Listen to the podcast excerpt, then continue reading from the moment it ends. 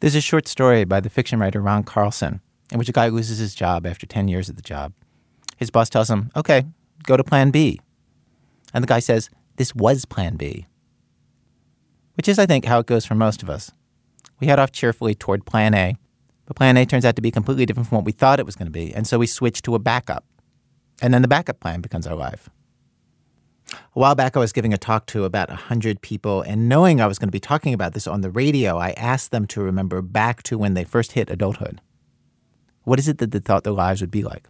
What was their plan A back then? And I asked them, okay, how many of you are still on plan A? Out of 100 people, only one person raised her hand. Just one. The youngest person in the room, just 23 years old. Everybody else in the room was like, Plan B? What about plans C and D and F? Today on our program, stories of the backup plan and people living the backup plan, which is most of us. From WBEZ Chicago, it's This American Life. I'm Ira Glass. Our program today on five acts, including the story of how you decide as your backup plan to kidnap the child of the most famous entertainer in the world, and Jonathan Goldstein's story of how he took a telemarketing job just to tide things over for a while and then kept it for 10 years, finding, to his disappointment, that he was better at telemarketing than at anything else in his life. Stay with us.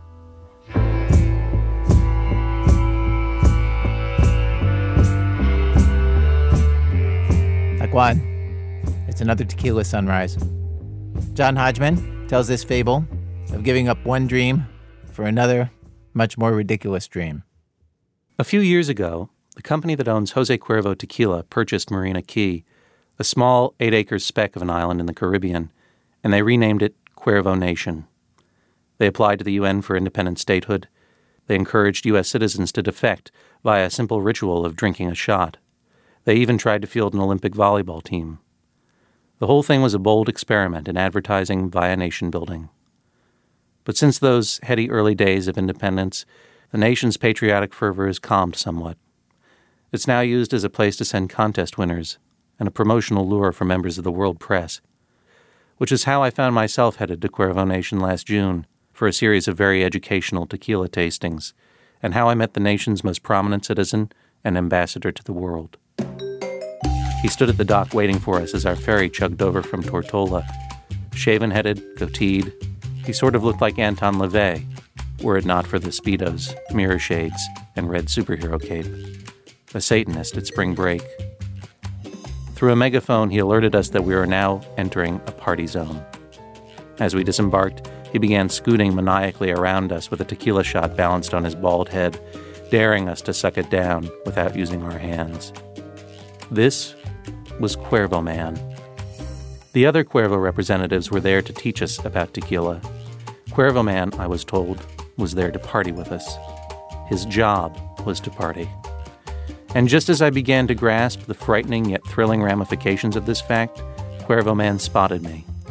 He pointed to his shot crowned head, opened his arms wide, and chased me down the dock.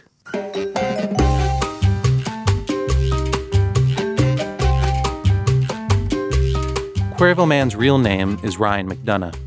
I learned this from the Cuervo reps, who I think were a little annoyed that I was asking so few questions about their tequila and so many questions about the man who seemed to be their trained tequila monkey. Actually, I was told the term is party catalyst. And when he wasn't on the island, Ryan was going from bar to bar all over the Northeast, embodying the untamed spirit of Jose Cuervo. Meaning what? I asked them. Meaning he does interactive promotions designed to introduce consumers to the responsible enjoyment of the various brands of Jose Cuervo tequila. Meaning what? I asked them. And that's when Ryan ran up to the table with a toilet seat around his neck and a plunger stuck to the top of his head. Dude, he said, check it out. Plunger on my head. And then he ran down to the beach and shoved sand down his pants. And then he sang a dirty song and made us do shots in teams. And then he collapsed in the surf and barked like a seal. It's sort of hard to explain what he does, they told me. And that's exactly why he fascinated me.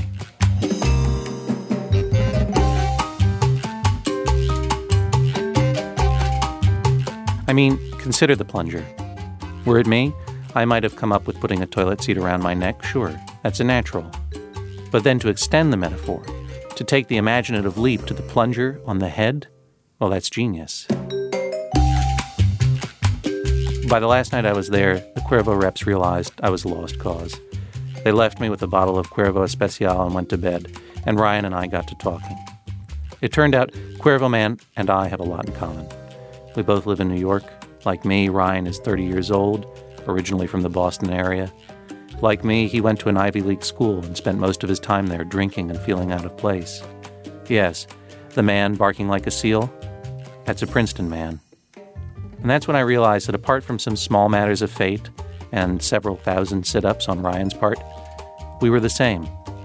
We both came out of college with an English degree, a thirst for booze, and the absurd faith that someone would pay us simply for being drunk and charming. And in a strange but undeniable way, for Ryan, that turned out to be true. And that's when I realized I was jealous of him. How does one get to be a party catalyst? I asked. Dude, he said, that's what everyone wants to know.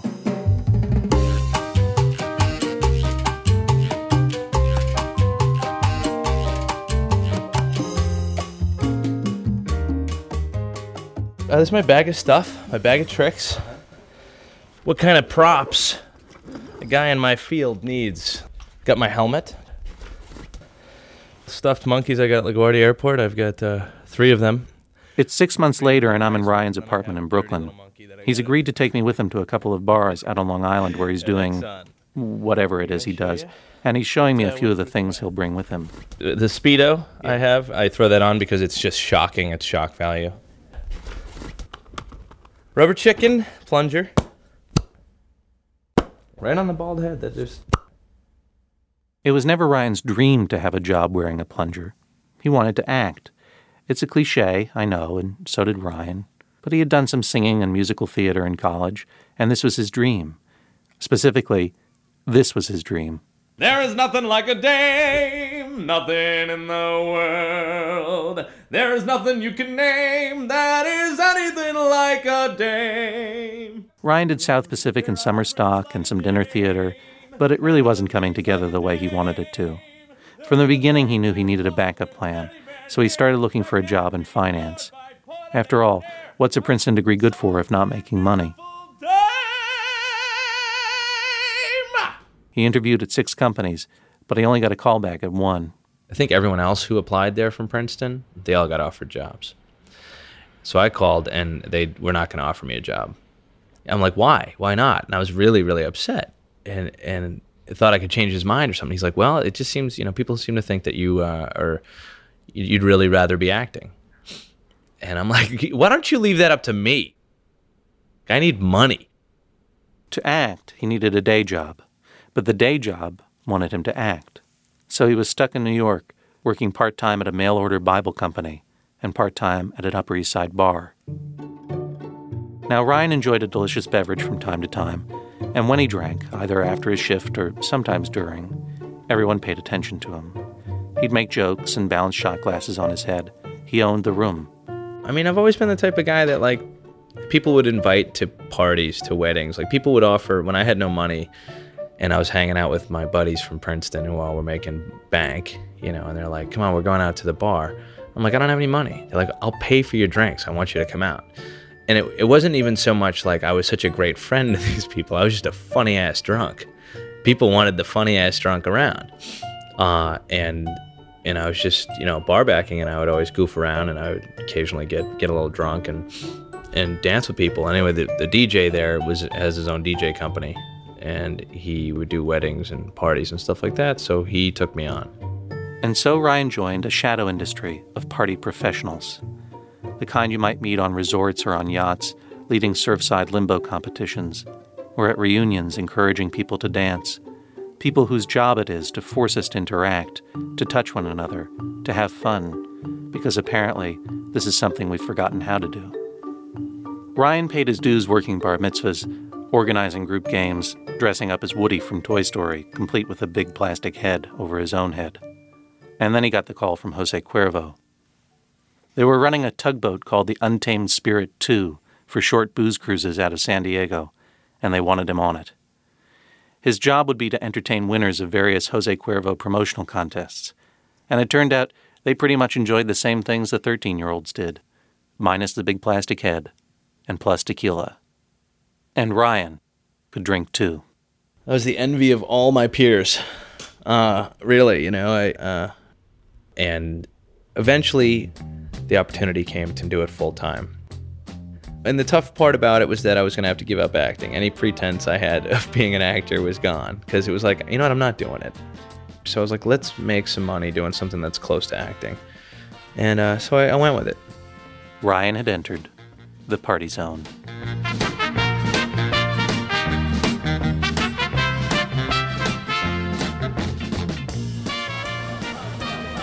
It's your lucky night here, Monterey's. We got Jose Cuervo in the house tonight. And uh, I think the fire department might like that from Uniondale. You guys doing good? You want some complimentary Cuervo samples? In other words, shots you don't have to pay for? Yeah! Monterey's Sports Bar is on Route 24 in Uniondale, Long Island. Hofstra University is nearby, but this part of Uniondale is not so much a college town as it is a college strip, a blacktop spoke of suburban sprawl, with Monterey's on the corner, next to a guns and ammo shop, next to a Starbucks. Inside, it's dank and cavernous, with banners advertising 15 cent wings and $5 pitchers. I will learn many important things tonight, but perhaps the most surprising is this people in bars apparently need Cuervo t shirts and mini shot glasses in order to live. And to get them, they will do unimaginable things. Uh, right now, I've got a T-shirt in Hold on, I'm gonna come to you. You gotta bite it nice and slow. Who's getting it? Let me set the scene. Ryan is standing at the back of the crowded bar. He's torn off his black breakaway sweatpants to reveal a very tight Speedo stuffed with t shirts. And then, how shall I put this? Young women crouch down in front of him, take hold of his shirt with their teeth, and pull. Oh, oh, oh, oh! Bite it like you mean it, like cave woman. Yes. That's what I'm talking about. I, go- I hadn't bargained for this. That was almost pornographic. If Ryan's not giving girls t shirts out of his pants, he's serving them shots off his head eye level with their bras, or asking them to lick his scalp, or just rubbing up against them. Maybe it's because he seems more mischievous than predatory, or maybe it's because he comes with the sanction and strange demi celebrity of a well known liquor brand. But Ryan is able to do and say things in the name of Cuervo that would get you arrested under most circumstances. And his antics aren't just tolerated, they're adored. All right, pay no attention to my head. Right in your candy canes. No hands. On Cuervo Nation, I would have described him as a kind of corporate jester. But as I watch women gleefully French him and then wander casually back to their boyfriends, a better word comes to mind. He's a satyr, the half man, half beast consort of Dionysus, god of drunken revelry. And not just because he's got a hairy back. Why don't you trim me like like Sasquatch? Trim me. Trim me like Sasquatch. Take take me home and domesticate me. Who's Sasquatch? Sasquatch? He's a hairy guy. You have a speak. blonde on your head. And if you haven't guessed already, this is the other reason I'm fascinated by Ryan's job. While the rest of the bar grind dances and flirts and watches sports on the 30 odd TVs at Monterey's, I've somehow managed to plant myself next to the single screen that's inexplicably tuned to PBS, specifically Ric Burns' documentary of New York. Ryan, on the other hand, is out there, moving in a world in which commerce and pleasure and liquor and sex are all intimately and uncritically entwined, and everyone is having a wicked good time. It's a world in which I normally don't travel, and Ryan is my ticket in. When he runs out to his car for a last minute t shirt resupply, I realize that this is my chance to try my hand at satyrdom. I get a tray of shots from the woman who's been helping Ryan, and I start making the rounds. Hey, if you want a free tequila shot, you want to try one of these. They're, it's tequila from Cuervo. And, and- Follow me, we'll go to my friends and we'll all have shots. oh yeah, okay, let's go. And I do follow her. But when we find her friends, they all just stare at me. Maybe it's not clear, so I say, Do you want free tequila? And they just say, No thanks. Designated driver. I'll throw up. Is it something I did? I can do. I could do something wacky. If there's one thing that should not be hard to give away in a bar, it's free drinks. And yet, as I go from corner to corner, no one is drinking off my head. No one is pulling anything out of my pants. Part of the problem is I'm not Ryan. And maybe I should shave my head and loosen up a little. But beyond that, what I don't realize until I'm out there doing it is as much as I love to drink, and as much as I love Jose Cuervo tequila, and as much as I'd love another free trip to Cuervo Nation, I feel weird pushing some big company's message that slamming down shots is a great game, that drinking always equals fun. Which even Ryan knows isn't exactly true. Because one thing I haven't mentioned yet, and probably should have, is that Ryan doesn't drink. At least, not anymore. I would swallow a shot, chill it so it's not hot, then I'll have some more, not a little, a lot. Suck on a lime, no, it's not a crime. Sometimes we all need a chaser. Wanna put my tender gold in a blender, watch it spin around to a tasty margarita. Jose Cuervo tequila. Part of Ryan's act is writing new lyrics to existing rock songs that describe the pleasures of drinking Cuervo or give very precise directions on how to do a body shot. Here's an example quote, shots with or without training wheels. Cuervo doesn't hurt. You know it heals. It's a little unnerving to hear, knowing that the person who wrote these lyrics is the same person who quit drinking more than a year ago, in part because he was afraid that it might kill him. He was kicked out of a hotel in Florida for throwing a table off the balcony. In St. Louis, he blacked out in the middle of a promotion. In a Cuervo Nation, he got so loaded he cursed out an elderly guest he was supposed to be entertaining. It was an older guy, probably in his 60s, and they were like professional contest winners. And he's talking at dinner about like all these other contests he won and how like this one was nicer than this one and, and blah blah blah. And it sounded like he was complaining a little bit about something. And I was like, why don't you shut up? It's a free frickin' trip, old man, okay? Why don't you take your professional contest winning attitude and shove it up your And the next day I woke up like I know I said something awful.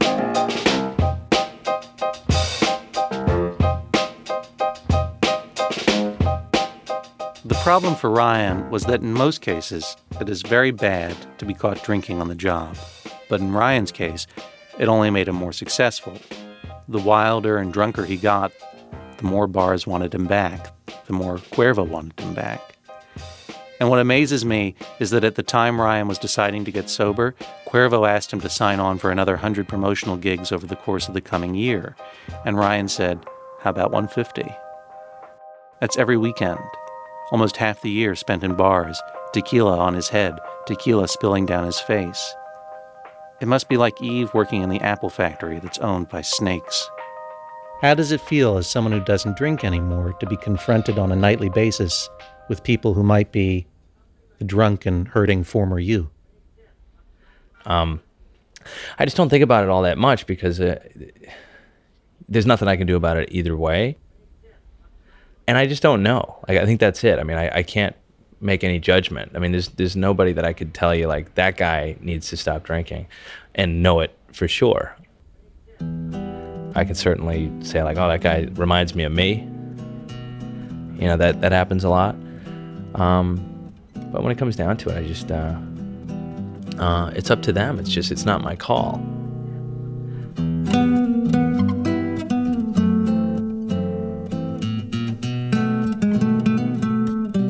Ryan's 150 day bar hop for Cuervo is almost over. His current contract is coming to a close, and he's now working on a new, very different project. I am Sonic Man. Sonic Man.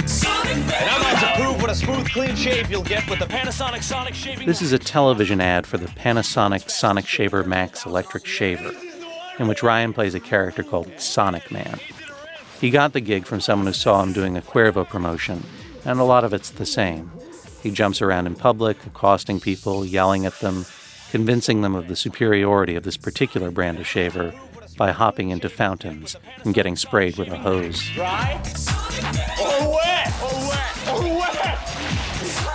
But if it sounds as if there's no difference, think of this. First, people do not generally drink while they're shaving. And second, Ryan's an actor now, an actual actor, with national exposure, a good agent, making decent money. So the backup plan has brought him back to his original plan, and I'm happy for him, but also kind of sad. Put it this way I still kind of want to be Cuervo Man, but I don't think I'd ever want to be Sonic Man. The fact is, Ryan's leaving something behind. The booze, obviously, and that's a good thing, but also the bacchanalian power of the booze, its danger, the contradictions that made Cuervo Man more than a day job, but a kind of inspired extension of Ryan himself, which is to say, a kind of art. Shots coming out. Plungers on the head. I wonder, now that he's the actor he always wanted to be, if he'll ever get a role as good as the one he's already played. Hey, throw this. Come here. Throw this. Throw it onto my plunger. Throw the, little, the frisbee onto the plunger. Pop it on. A little ring tuck. You got it. You got it. Is it straight?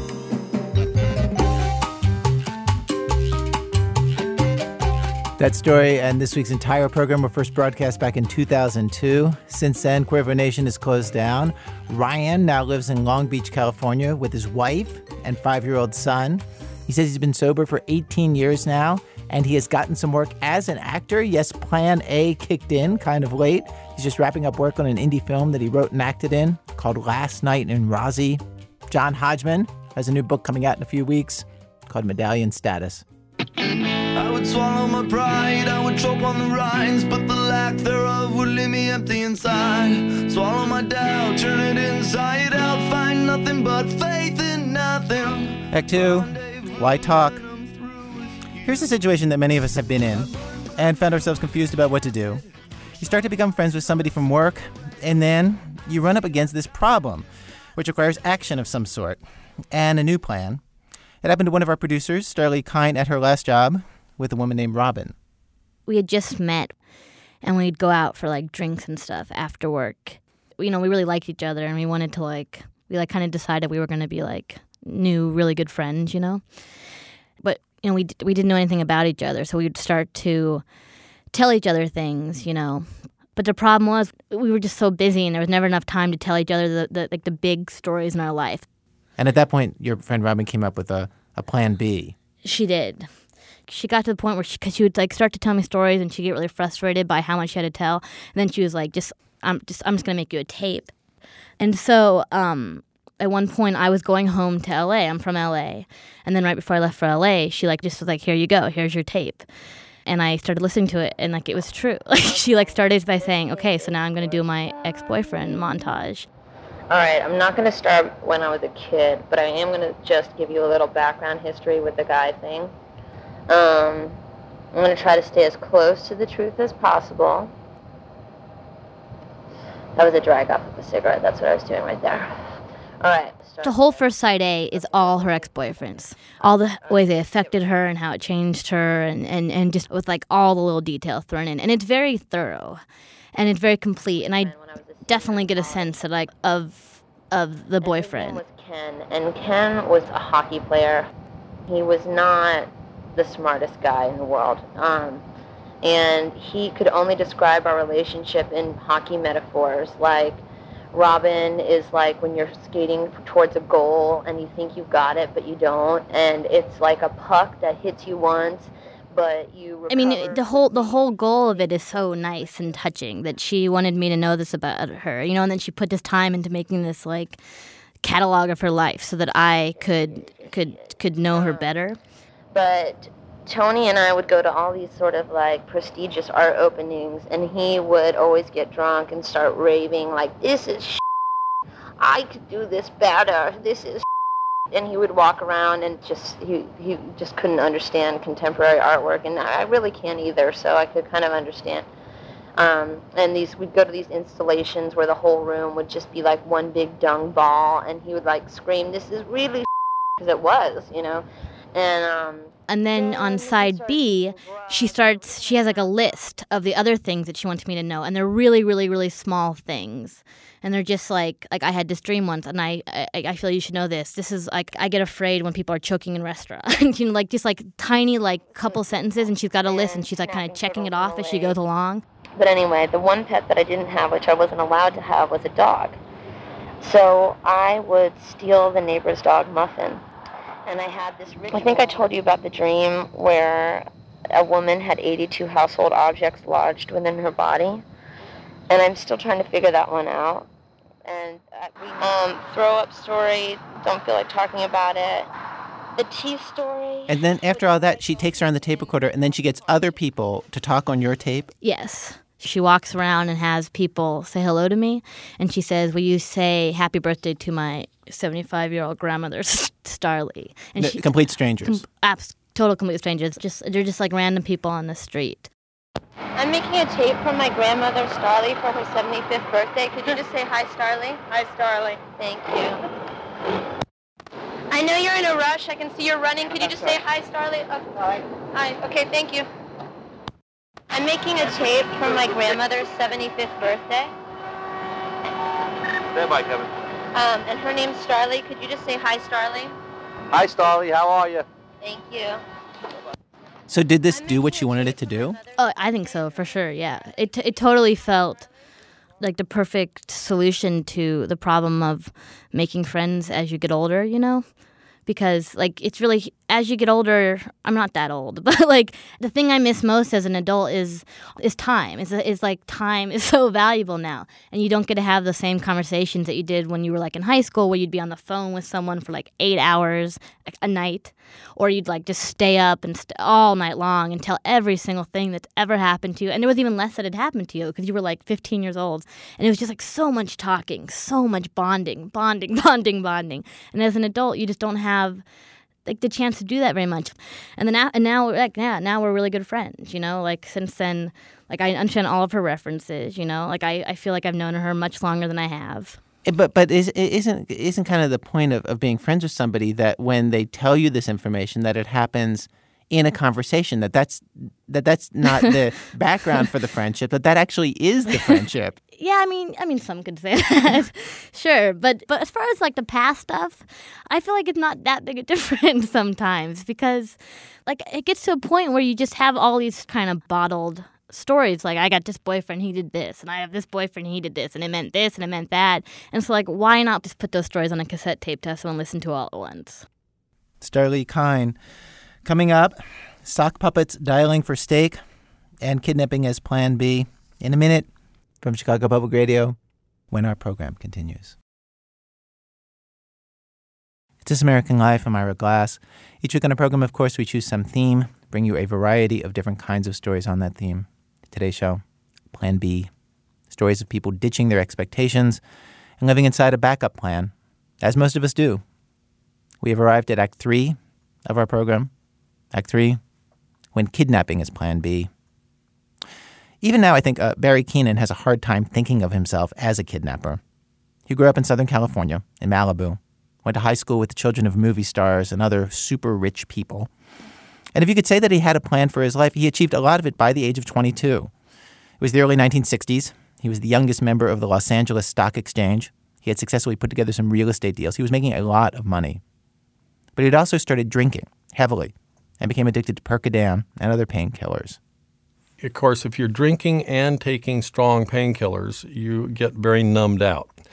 And uh, on a good day, you might have an hour of rational thinking, quote unquote rational thinking. And then also, the market had a big downturn in uh, late 62, early 63. And my real estate deals went sour. In a period of six months, I went from earning about uh, in the neighborhood of 10000 a month, 1963 dollars, to um, uh, trying to sell transparent window shades door to door to stores in the middle of the desert. And it's 1963. You're how old at that point? 23. So, so you've gone broke. You're 23, and then you come up with this Plan B. Well, one day I decided, well, I have to do something radical. And in my demented state, suddenly it came to me that uh, the way to sol- solve my problems was to uh, uh, get some money somehow, and it would have to be illegally because I was obviously incapable of raising money for my real estate projects and securities projects. So I came across, you know, kidnapping was seemed like a good idea, and I put a business plan together and went to my uh, Wait, wait, wait, wait, wait. Kidnapping seemed like a good idea, and you put a business plan together. Yes, I was very business oriented. It was I never referred to it as a kidnapping. It was going to be it was the plan of operation It was kind of like an underwriting, a securities underwriting, but I had to go take somebody's kid in order to raise the money to go invest in business propositions. And then, of course, in order to be being a good Catholic, the only way I could get rid of the sin was to pay the money back ultimately. You know, you know, you say, you, you say that kidnapping seemed like a reasonable option. Wasn't there any part of it that kind of horrified you? No, because in my uh, in my drug-induced state, you might say, um, it, um, it, it I knew I wasn't going to hurt anybody, and therefore it wasn't going to be a crime as far as my moral character was concerned. And as long as I was willing to pay the money back and, and was absolutely not going to hurt anybody, then it seemed like it was okay. So, so explain to me who you decided to kidnap. Well, I went down the list of all the wealthy people I knew and who had kids that I knew. There was Vicki Douglas, whose father uh, was CEO of Douglas Aircraft. That was eliminated because she was a girl. Uh, Jim Mitchum uh, knew me too well, and his father, Robert Mitchum. Um, you know, he was rich one month and then broke the next. Uh, and um, then Arthur Lake, whose father was uh, Johnny Weissmuller, mm-hmm. uh, all these people that had famous parents. And, you know, I went down the list and finally I, I thought of Nancy. And of course, Nancy, Nancy Sinatra, Uh-huh. the, the oldest daughter of Frank Sinatra. Mm-hmm. And um, so uh, then I said, of course, Junior. And of course, uh, I, I say Junior, and I'm referring to Frank Sinatra Jr., Frank Sr.'s son. And had you met him before? I had seen him. I mean, I knew Nancy in high school and, and junior high and um, had been to her home several times and knew that the, the son, who was away at boarding school, was sort of distant from the girls. The girls were doted upon. but junior was always sort of like out of the picture. How much ransom money were you going to ask for? Uh, Two hundred and forty thousand. That was. I, I made a list of all the money we needed, both for investments and to help my parents, and um, it came out to two hundred and forty thousand dollars. Hmm. Because since I was going to have to pay it back, I didn't want to raise more money than I could easily pay back. And you decided you wanted to you were going to take the money and then you're going to do what to make I, it back? I was going to invest in, in real estate projects in West Los Angeles, and in uh, uh, the specific stocks that I was going to invest in was Chrysler at the time, which was in the toilet, and uh, of course made a spectacular comeback, and uh, various uh, several different stocks and some real estate, which ultimately became Marina Del Rey, the world's largest marina. And uh, it, and in fact, if I had you know by some miracle had ever gotten the money and and it in fact invested, it would have turned out the way that I had it outlined in my business plan. So the investments were actually fairly prudent. It just was the concept was a little off. And and so so you were going to take this capital, you were going to invest in this stuff, and then you were going to make a profit over, I guess, a couple years, right? Yeah, it'd be about it was a five year plan. And then at the end of five years, you were going to give the money back to Sinatra. Yes, send the money back to Frank Sinatra, and just imagining the reaction that he and the FBI would have when the ransom money starts coming back to him.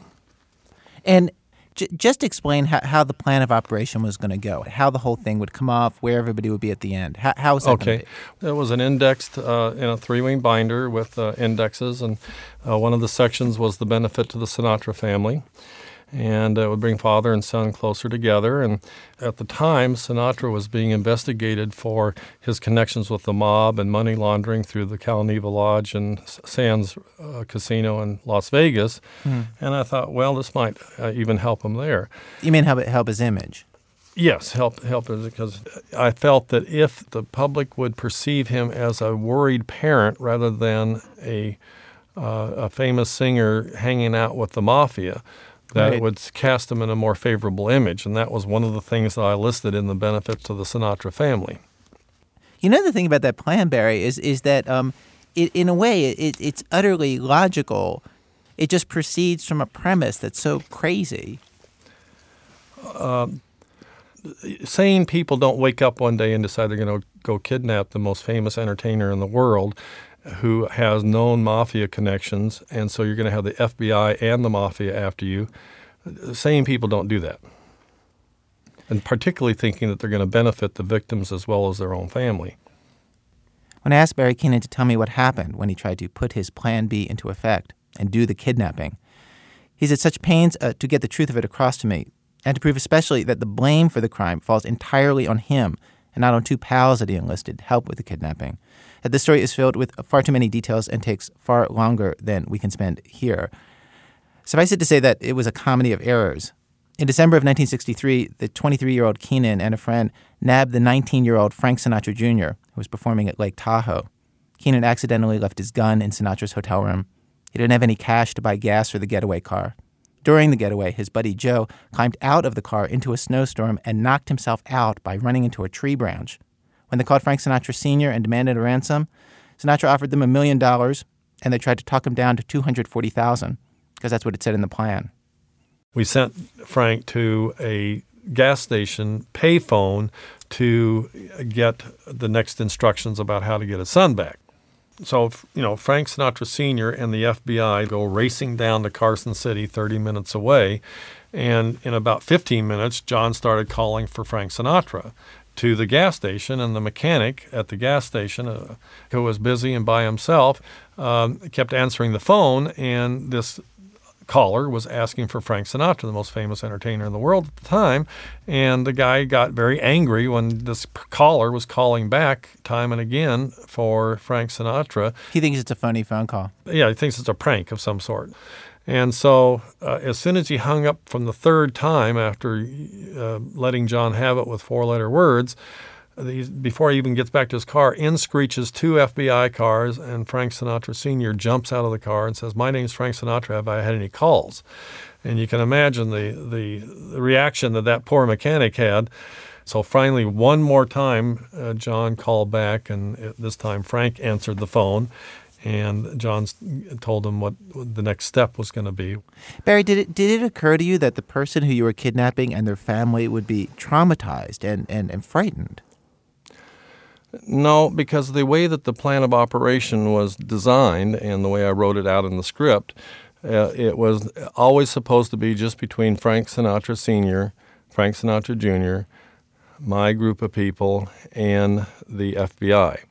The, the mother and sisters were not to be involved in the kidnapping, and, and uh, based upon what I knew about Frank Sinatra Sr. and the family and so forth. I did not think that he would let his wife know if he thought the kidnapping was going to be resolved in a, a matter of a few hours. I wonder if the fact that you constructed such an elaborate web of logic with uh, your business plan that, that made the kidnapping seem so reasonable and even good for the Sinatras. I wonder if that prevented you at the time from comprehending what you were putting them through. You know? Oh, absolutely. I had it so rationalized and justified. I, I had God's approval, and this thing was being divinely blessed. What was the sign that it had God's approval? Well, I could, God talked to me, particularly when I would go to church and light a candle and be still, and I would hear, you know, God talking to me and say, telling me what I had to do. And He was very definite about nobody could be hurt, and um, had to pay the money back. As you've gotten older and sobered up and gotten wiser, does God still talk to you?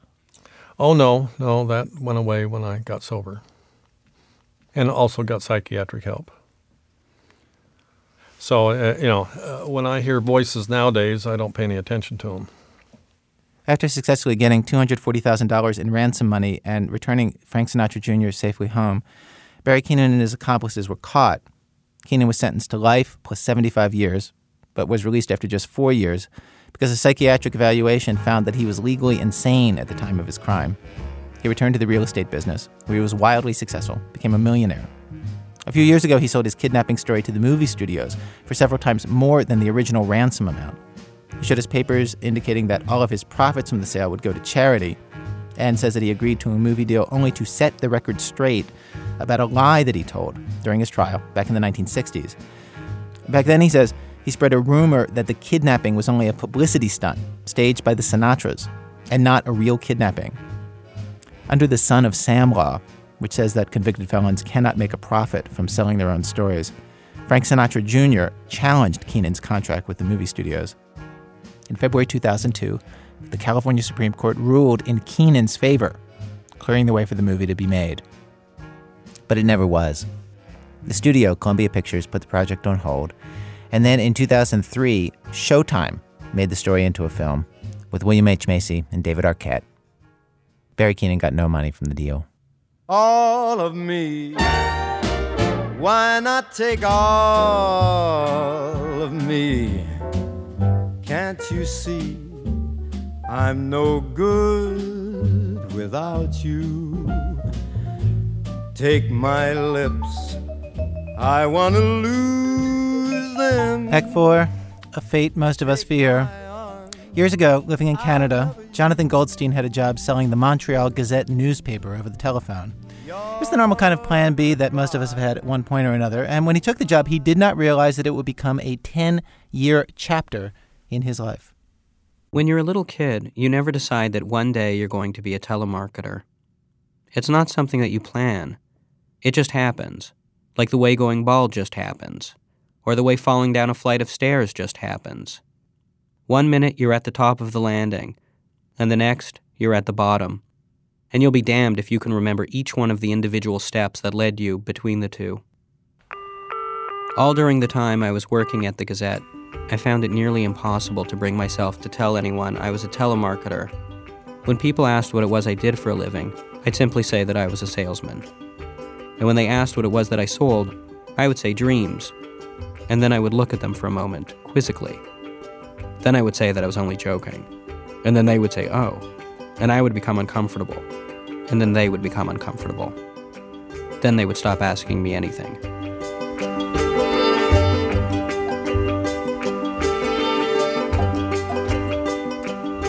As you might expect, the hard thing about working at the Gazette was that there was just so much rejection.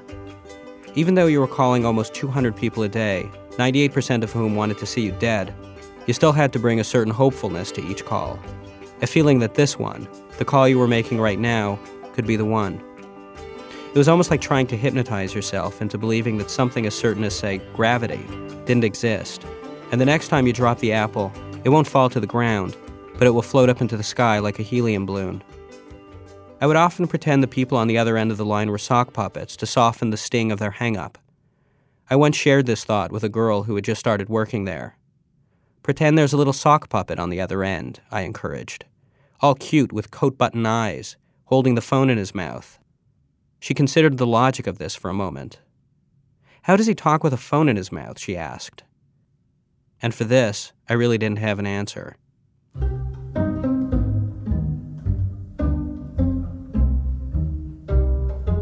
In the pitching room, we all wore these headsets that were connected to computers. As soon as we hung up, the computer automatically dialed the next number so that we were always speaking to someone without respite. Our boss was a man named Ray, and if you made two or three sales a day, then you were doing okay, and Ray wouldn't scream at you. Generally, I found the repetitiousness of the job comforting. You're never at a loss for words, you always know what you're going to say. Because what you are going to say is, Hi, my name is Jonathan, and I wanted to know if you're interested in reading the Gazette newspaper. One time, a woman who answered the phone would not believe I wasn't a friend of hers named Christopher. Stop playing around, Christopher, she said. But I'm not Christopher, I responded. Will you cut it out, Christopher? After several minutes of this, I had to hang up on her. I knew that Christopher was going to get it for that. From my very first week at the Gazette, I was surprised to discover that I had a natural gift for sales. Whatever I was and whatever aspirations I had before I started working there, I became an instant Gazette legend, sometimes selling up to 10 subscriptions in the course of a shift. I got on the phone with people and I made them want to listen. I joked with the men and flirted with the women. I gently cajoled them, bundling them up in my good, strong telemarketing arms and tossed them up into the air where they screamed delightedly, only to land back down with a brand new Gazette subscription. I would look around me at the other sad sacks in the pitching room and wonder how they could go on just scraping by with their two or three sales a day. Telemarketing had been my backup plan, but now I found myself faced with the uncomfortable fact that it was what I was truly good at. I got myself a lucky ballpoint pen and spent half a day's pay on a fancy attache case to put my leads in. I even had a special way of filling out the order forms that involved clear capital letters and X's, never checks, in the boxes marked Visa or MasterCard. There was a bell on Ray's desk for when you made a sale, and when I made a sale, I had a special way of hitting it with the balls of my fingers that made it sound as crisp and clean as a glockenspiel. I always kept to the one tap per sale rule. I respected the bell, Not like some of the other guys who rang the crap out of it like they were five year olds riding their first two wheeler.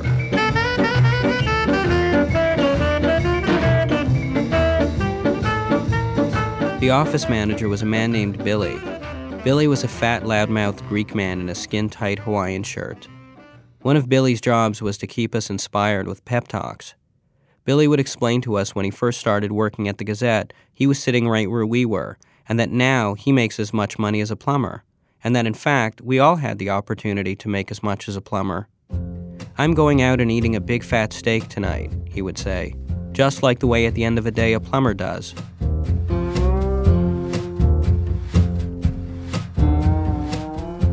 Eventually, as happens to all the mighty, I fell. Even now, I can't explain it. Hubris, my diet. Perhaps I started taking myself too seriously and lost my sense of fun. Who knows? But whatever the case, I suddenly found myself so desperate for sales that at the end of a shift, still with nothing, I would order the paper to my own address and then cancel it the following week. It's a very real thing, the stink of desperation. It's an actual odor, and people can smell it over the phone line. Your jokes become a little more hurried and forced, your confidence a little more false, your pauses more awkward. I soon found myself gazing longingly at the filled out order sheets clutched in the fist of the new office superstar, a 17 year old whose phone name was Candy, who'd stroll past my desk humming, Taken Care of Business. Now, when I came back from the bathroom during my shift, Ray would ask me what the hell took so long. The toilet was for closers.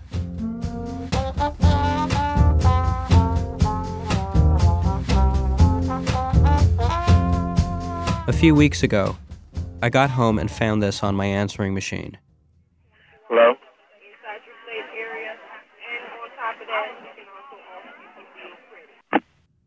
When the telemarketer realized that there was no one there to pitch to, he stopped himself. But I want you to listen again and notice the long pause before he actually puts the phone down. Hello?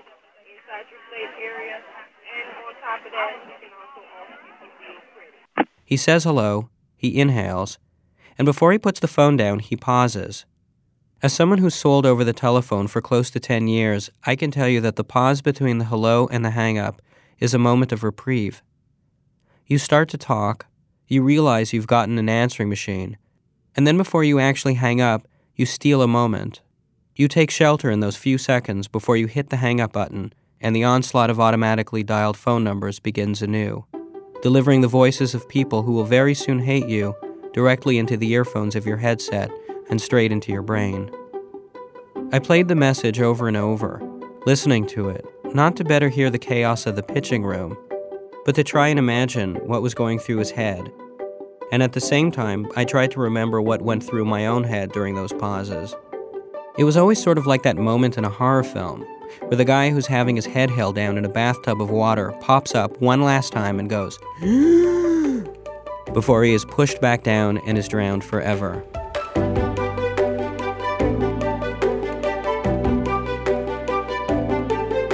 Since the numbers were automatically dialed, you never knew who was going to pop up in your headset.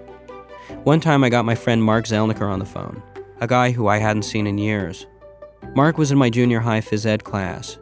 He used to get so excited while playing hogball that he'd clutch the ball to his chest and roll around the floor drooling.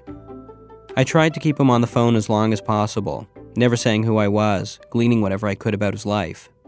I could hear his kids playing around, trying to steal the phone from him, and all throughout, I was shocked by how unfailingly decent he was with me. I felt like the anonymous stranger who shows up on Christmas Day to test a family's kindness. Mark didn't buy the paper, but he didn't rush me off either. It felt good to know that Mark Zelniker had grown up to be a really nice man. There was also one time I got my grandmother. After several minutes of talking about how weird it was that I had gotten her number out of all the numbers in the city, she told me that she had just learned that morning that my grandfather's cancer had come back.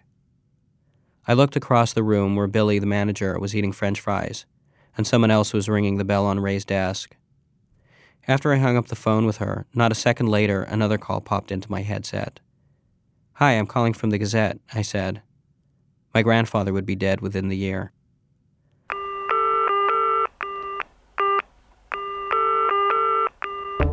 And then one day, I got my own number. I can't explain it better than to say that having that happen is sort of like rounding the corner and running into yourself. At first, you don't quite recognize that it's you. You look a little shorter and less handsome, but then all of a sudden, in one naked instant, you're face to face with yourself. I was the telemarketing dog that had caught its own telemarketing tail. The message that I left myself, because you just can't resist leaving yourself a message, went something like, Yep, here I am. God, this is awful. This is horrible. This has to mean something. But of course, it didn't mean anything. And then for the next several seconds, I listened to the silence on the other end of the line, my own line, as I worried about the rapid fire calls that would start again the moment I hung up.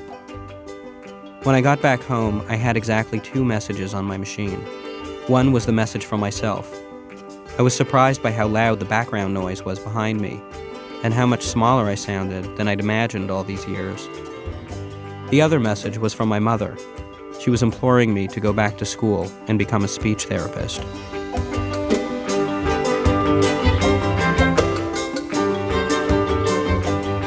Jonathan Goldstein is the host of the podcast Heavyweight, whose new season starts September 26th.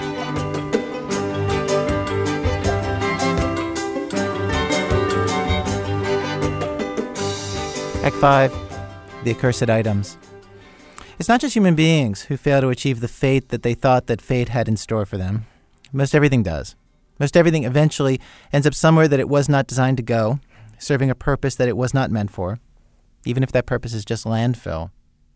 We end our program today with this brief inventory from J. Robert Lennon of inanimate objects who have left their Plan A far behind and now inhabit a permanent Plan B. A bottle of pain reliever brought on a business trip that proves, at the moment it is most needed, to be filled not with pain reliever, but with buttons. An accomplished forgery of a famous painting that was thought to have been lost in a 1965 mansion fire, which now hangs in the largest gallery of a major American art museum. Sneakers hanging from the power line, with one half of a boy's broken glasses stuffed into each toe. A Minnie Mouse doll you found by the roadside and brought home, intending to run it through the washer and give it to your infant son, but which looked no less forlorn after washing and was abandoned on a basement shelf, only to be found by your son eight years later and mistaken for a once loved toy that he had himself forsaken, leading to his first real experience of guilt and shame.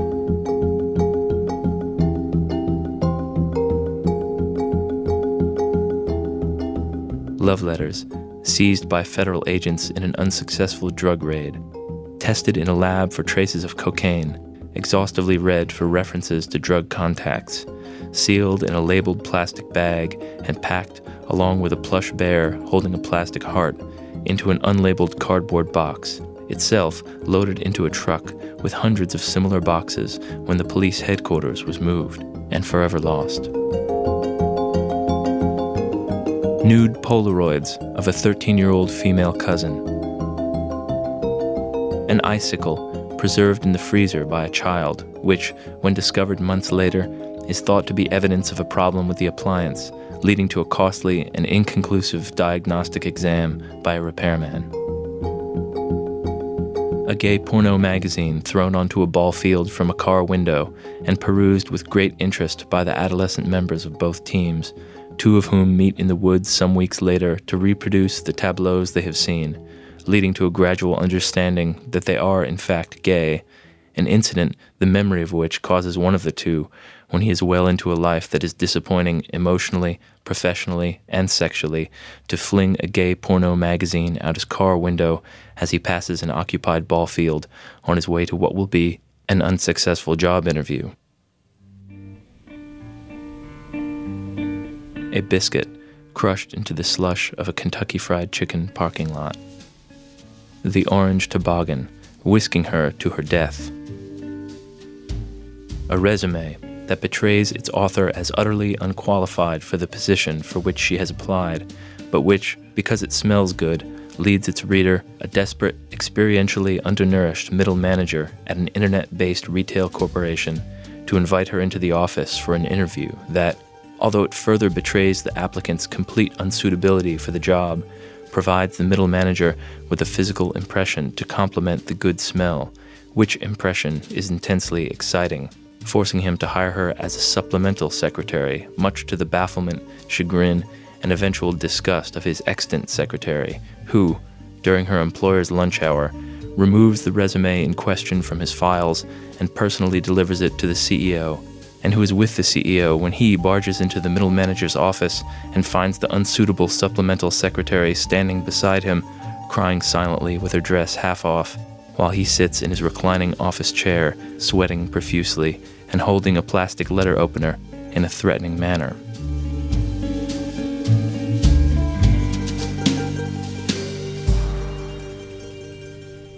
The houseplant that will not die.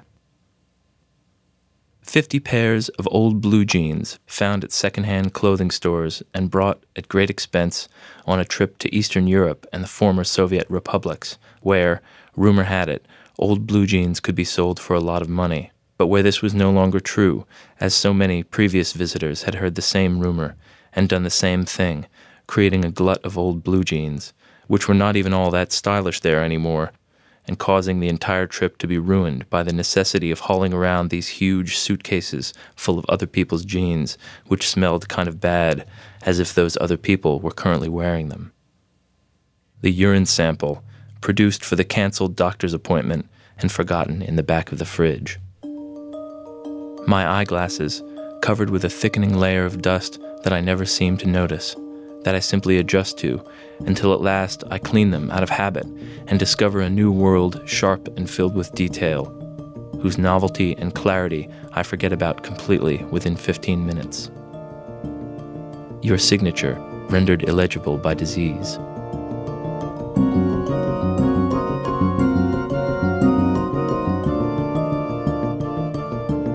J. Robert Lennon reading a story, The Accursed Items, which is in a collection of stories called See You in Paradise. His latest novel is Broken River.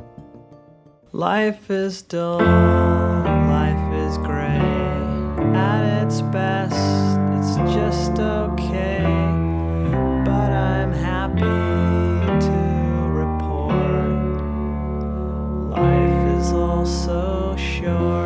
Today's program was produced by Starlee Kine, Lisa Pollock, and myself, with Alex Blumberg, Wendy Dorr, Jonathan Goldstein, and Diane Cook. Senior producer for today's show is Julie Snyder. Additional production on the rerun of the show from Jessica Lussenhop, Catherine Raimondo, Stone Nelson, and Matt Tierney. The Ron Carlson story that I mentioned at the beginning of today's show is called Plan B for the Middle Class from the book of the same name. Our website, thisamericanlife.org. This American Life is delivered to public radio stations by PRX, the Public Radio Exchange. Thanks as always to our program's co founder, Mr. Torey Malatia, who drops by the office now and then to remind the staff of the secret to his success, to anybody's success, he feels, his personal motto. Fight it like you mean it! Like Cave Woman! I'm Ira Glass. Back next week with more stories of this American life.